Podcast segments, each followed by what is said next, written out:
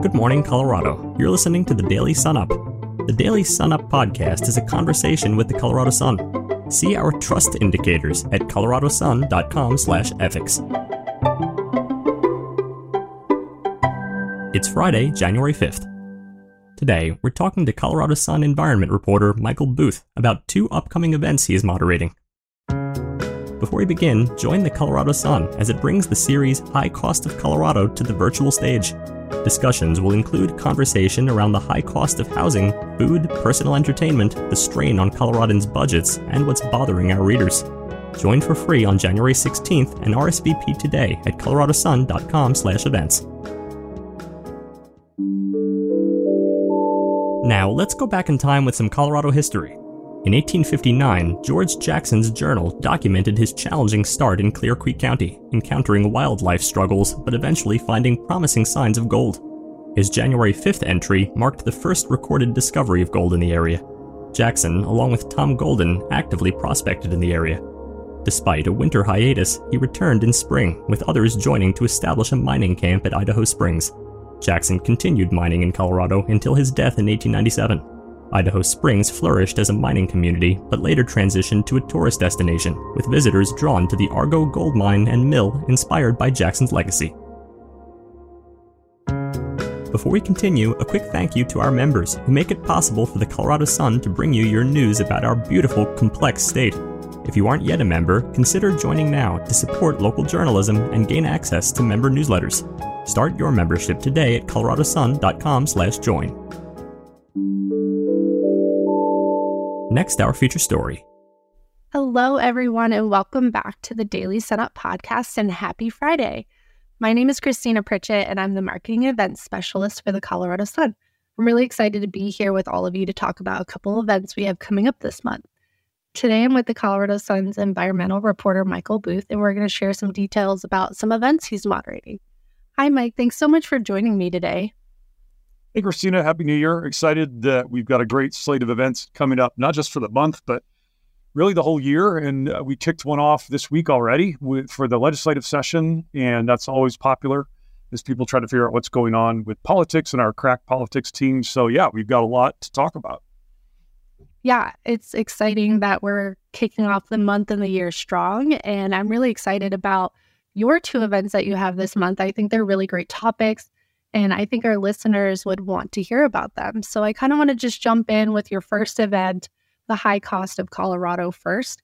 And I know this started as a series that you reported on along with the Colorado Sun staff members. So, what can people expect out of an event from the series? Sure. Well, let's go back a little bit to the concept of the project itself, which Jennifer Brown and I started talking about. Everybody's conversations every day wherever they show up with people is about how much costs have gone up, sometimes from inflation, sometimes from just the popularity of Colorado itself and everybody moving here and competing for some of the same resources and some of the th- same objects, some of the same houses, and the charges that people see every day and everything from their pets to their health insurance to rent and feeling like they just don't have enough at the end of the month to pay all of their bills. And so we try we set out to represent that. And the whole staff really jumped in and latched onto the idea. And our idea was to not just do long, long stories that would be difficult to get through, but to really represent people's experiences in graphics and in charts and in conversations and audio. So if you look on our website, coloradosun.com slash high cost, you can see all kinds of things that'll show you the high cost of a Christmas tree in one easy graphic. There is audio from people who are just struggling at the end of every month to make enough rent for their apartment and still pay their other bills and not making that, not closing that loop. And Jen and I have done a lot of interviews, and everybody on the staff has done an amazing number of interviews on that. We have some really interesting stories and graphics coming up on things like health insurance and uh, all the fees that the legislature has added that make your life more difficult. We've had great stuff on utility costs and what goes into an energy bill and why that has been rising so much. So, the idea of our event and our panel is to get some of those people that we have already talked to to talk to us live about what they hear, the stories they're encountering every day, the pressures that people are feeling trying to meet the high costs of Colorado every month, and what it does to them and what it does to their daily lives. And also to answer some reader questions that have come up. We've had a lot of reader responses on everything from why are gas prices higher in some of the mountain counties? Why do you, why do you pay 75 cents more a gallon in some of the mountain resort counties and some of the remote counties than you do in Denver? Why is your health insurance rising 15, 20% a year when supposedly some of those costs were coming under control by state policies? Why does pet health insurance cost you 1,000 or $2,000 a year? And then when you actually come to use it, they don't want you to use it and they don't pay very much. So, all of those kinds of questions are things that we're going to be trying to answer over the next few months, and we'll answer some of them in our January 16th panel.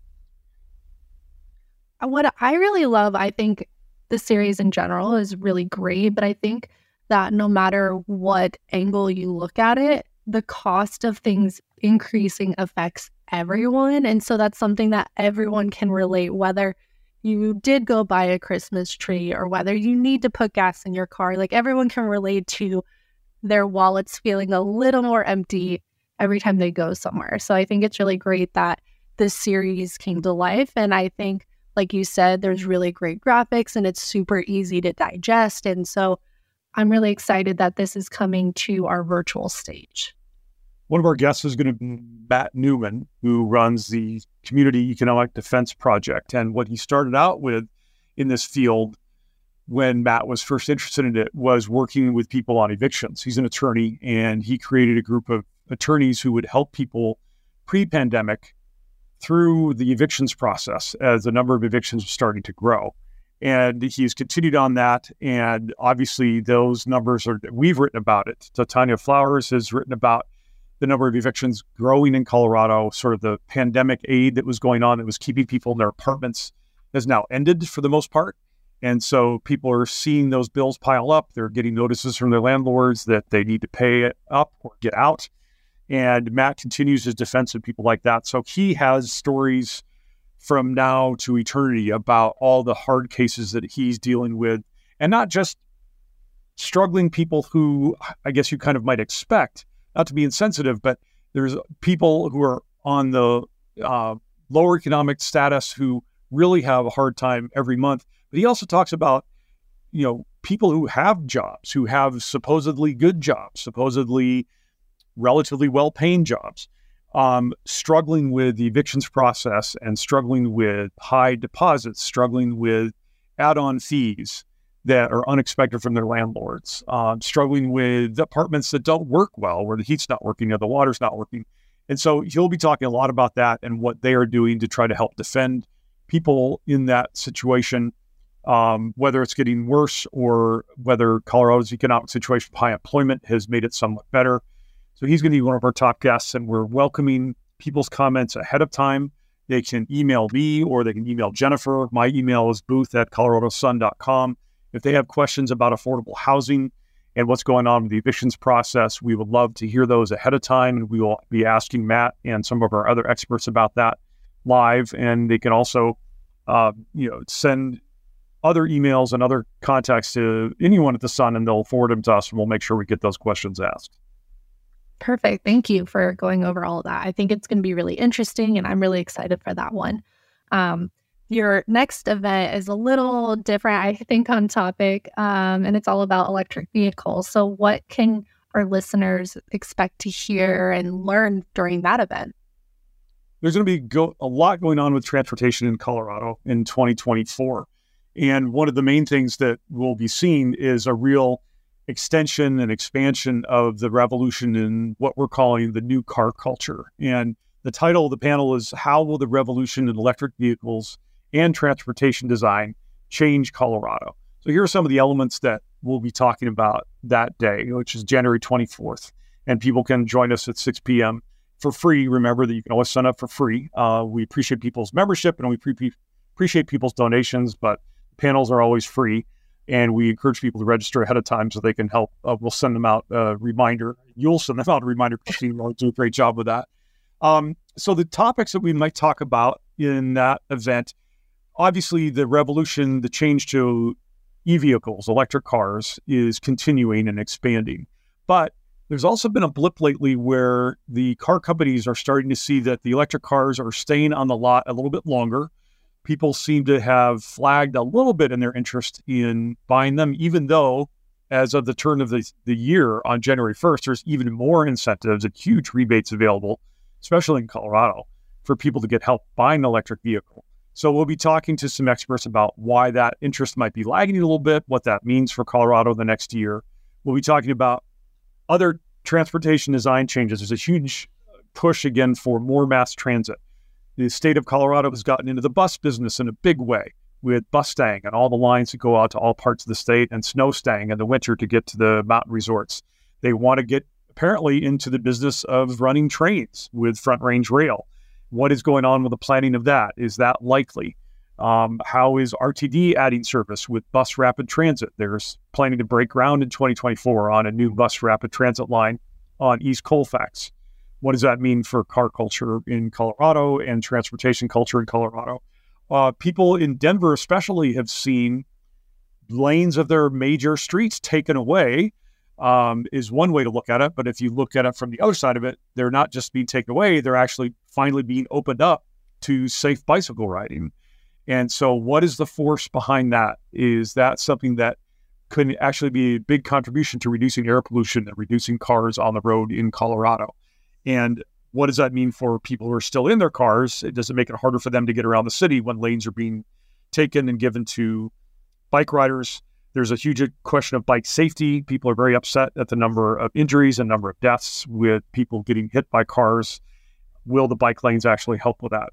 So some of our experts that we'll be having having that day that people would look forward to asking questions of are people like Tim Jackson, the recent head of the Colorado Auto Dealers Association, who's now retired but working on transportation issues, writing a book about all kinds of different transit. He represents, obviously, for a long time, fossil fuel car dealers, but also electric vehicle car dealers. And he's an enthusiast for electric cars and all kinds of transportation himself and is following the markets and following what's happening with the auto dealers that used to be part of his purview about what's going on with car sales. And he'll be talking about all of those things. Tim's always got a million stories and a million statistics and could talk very openly about the pluses and the minuses of car culture in Colorado and how it's changing. We'll also have Matt Frommer from the Southwest Energy Efficiency Project who's a big enthusiast personally for electric cars, but also professionally wants to reduce air pollution in Colorado, wants to reduce greenhouse gas pollution in Colorado, and is a firm believer that both transit and the transition to electric cars instead of fossil fuels is the way to accomplish much of that. Matt does everything from interpreting policy and sort of broad, big picture stuff to happily sharing. He's a big fan of nerding out on spreadsheets in terms of his own electric car use and how much money he's saved, how much gasoline he's saved, and how much it costs to actually run and maintain electric vehicle. So we can talk to them about all that. You can bring their personal electric car questions. Matt's happy to talk about those uh, for everything from the what's in your own garage to what Colorado should be doing on a big policy level.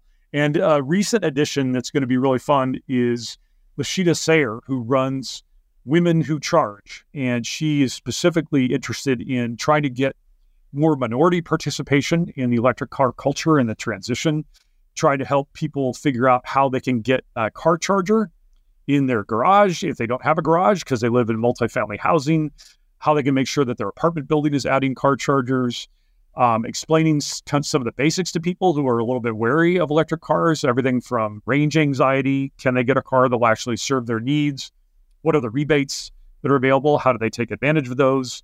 If people aren't as familiar navigating the government system and, and making sure that they they know they are entitled to those rebates along with everybody else. And she's a big enthusiast for that. So she's going to join us and is enthusiastic about spreading the word to as many people as possible through the Colorado Sun. And we hope to have a representative of Colorado Springs. Uh, we, and if they're listening, uh, please answer our e- emails and let, let us know uh, what that you're going to be able to show up. We are really interested in how Colorado Springs is participating. They are adding transit. They are uh, supporting their regional transit group. They are also enthusiastic about adding lanes to the highway between I-25 and Denver. And so we want to talk to them about what they see as their transportation and urban design future. So, really interesting group of people. The mix always changes up till the last minute with the Colorado Sun because we're always asking more people and um, hoping that they can bring their expertise. But we people can always count on panel of experts that will be engaged and very knowledgeable. And again, we hope people will send us their questions, booth at coloradosun.com on anything related to transit. We'll make sure we ask those questions of our panel. Well, thank you. I think you always do a great job of also bringing really interesting panelists and who just have all of that knowledge on these things. So I'm really looking forward to both of those topics. I think we're going to learn a lot um, during both events. So I appreciate all your work on putting these panels together. Well, and your flexibility. Sometimes uh, we have some last minute changes as we add more people, which probably drives our marketing and communications people crazy. but just know everybody who's listening should know that we try to keep it fresh and try to keep it up to date. And if we hear about somebody at the last minute who wants to join and is going to bring a new voice, we want everybody to hear it. Oh, for sure. I think we do a good job with that. So thank you again. Um, for our listeners, both of our events are free and virtual. As Mike said, join us on January 16th for the High Cost of Colorado and January 24th for the New Car Culture. Both events are at 6 p.m. You can RSVP right on our website. So just head to coloradosun.com slash events and we will send you those reminders and drop in a couple links there so that you can submit your questions ahead of time. Thank you again so much, Mike, for providing all of that information. I'm really looking forward to it, and I hope our listeners here join us. So, thank you again, everyone, and have a great day and a wonderful weekend. You can read more at coloradosun.com. Finally, here are a few stories that you should know about today. Colorado's two senators and five Democratic U.S. representatives are demanding the federal government step up aid to house thousands of migrants in Denver. The Democrats sent a letter to the Federal Emergency Management Agency arguing that communities coping with an increase in the number of migrants who need housing and food should have access to FEMA's Shelter and Services Program. That program pays to house migrants who are awaiting the outcome of immigration proceedings. The city has received 36,000 migrants over the past year, mostly from South America. Denver Mayor Mike Johnston says that's more migrants per capita than any other city in the U.S. The Colorado Supreme Court building in downtown Denver remains indefinitely closed after a man broke in Tuesday morning, fired a gun, and set a fire. Brandon Olson, 44, was arrested after a standoff on suspicion of robbery, burglary, and arson. He's being held at the downtown Denver Detention Center on a $100,000 bond. Authorities say he started a fire that triggered the sprinklers, flooding several floors with water. A cost estimate has not been released. Many courthouse employees must work remotely until the damage is repaired. The Colorado Supreme Court's schedule was not affected. Lawmakers and environmental advocates say the Platte River Power Authority is falling short of greenhouse gas reduction targets, and they are demanding to know if the Northern Colorado utility plans to meet the deadlines spelled out in a 2023 law. The authority provides power to city utilities for Fort Collins, Longmont, Loveland, and Estes Park, covering 350,000 residents. The Platte River Power Authority set out to be one of the state's most ambitious pursuers of clean energy, but advocates say it has failed to follow through on its promises. The authority said it remains committed to cutting greenhouse gases and is working to make reductions. For more information on all of these stories, visit our website, coloradosun.com. And don't forget to tune in again next time. Before we go, we encourage you to check out a new podcast from our friends at KUNC called The Colorado Dream. Here's a sneak peek. The new season of The Colorado Dream explores the Black immigrant experience in Aurora. It's told through the eyes of one African woman. I would sit on the beach and just daydream about coming to America. And the city of Aurora that's working to become an inclusive home for all. In the last 20 years, uh, we have a new face of the city. I'm Stephanie Daniel. Join me for the Colorado Dream Newcomers Welcome. You can find the series at kunc.org or wherever you get your podcasts. Now, a quick message from our editor. I'm Larry Ryckman, editor and co founder of the Colorado Sun. The Sun is a public benefit corporation, and we rely on the support of listeners and readers like you to produce the nonpartisan, in depth news that Colorado needs and deserves. Please consider becoming a Sun member for just $5 a month. Learn more at coloradosun.com. Thanks.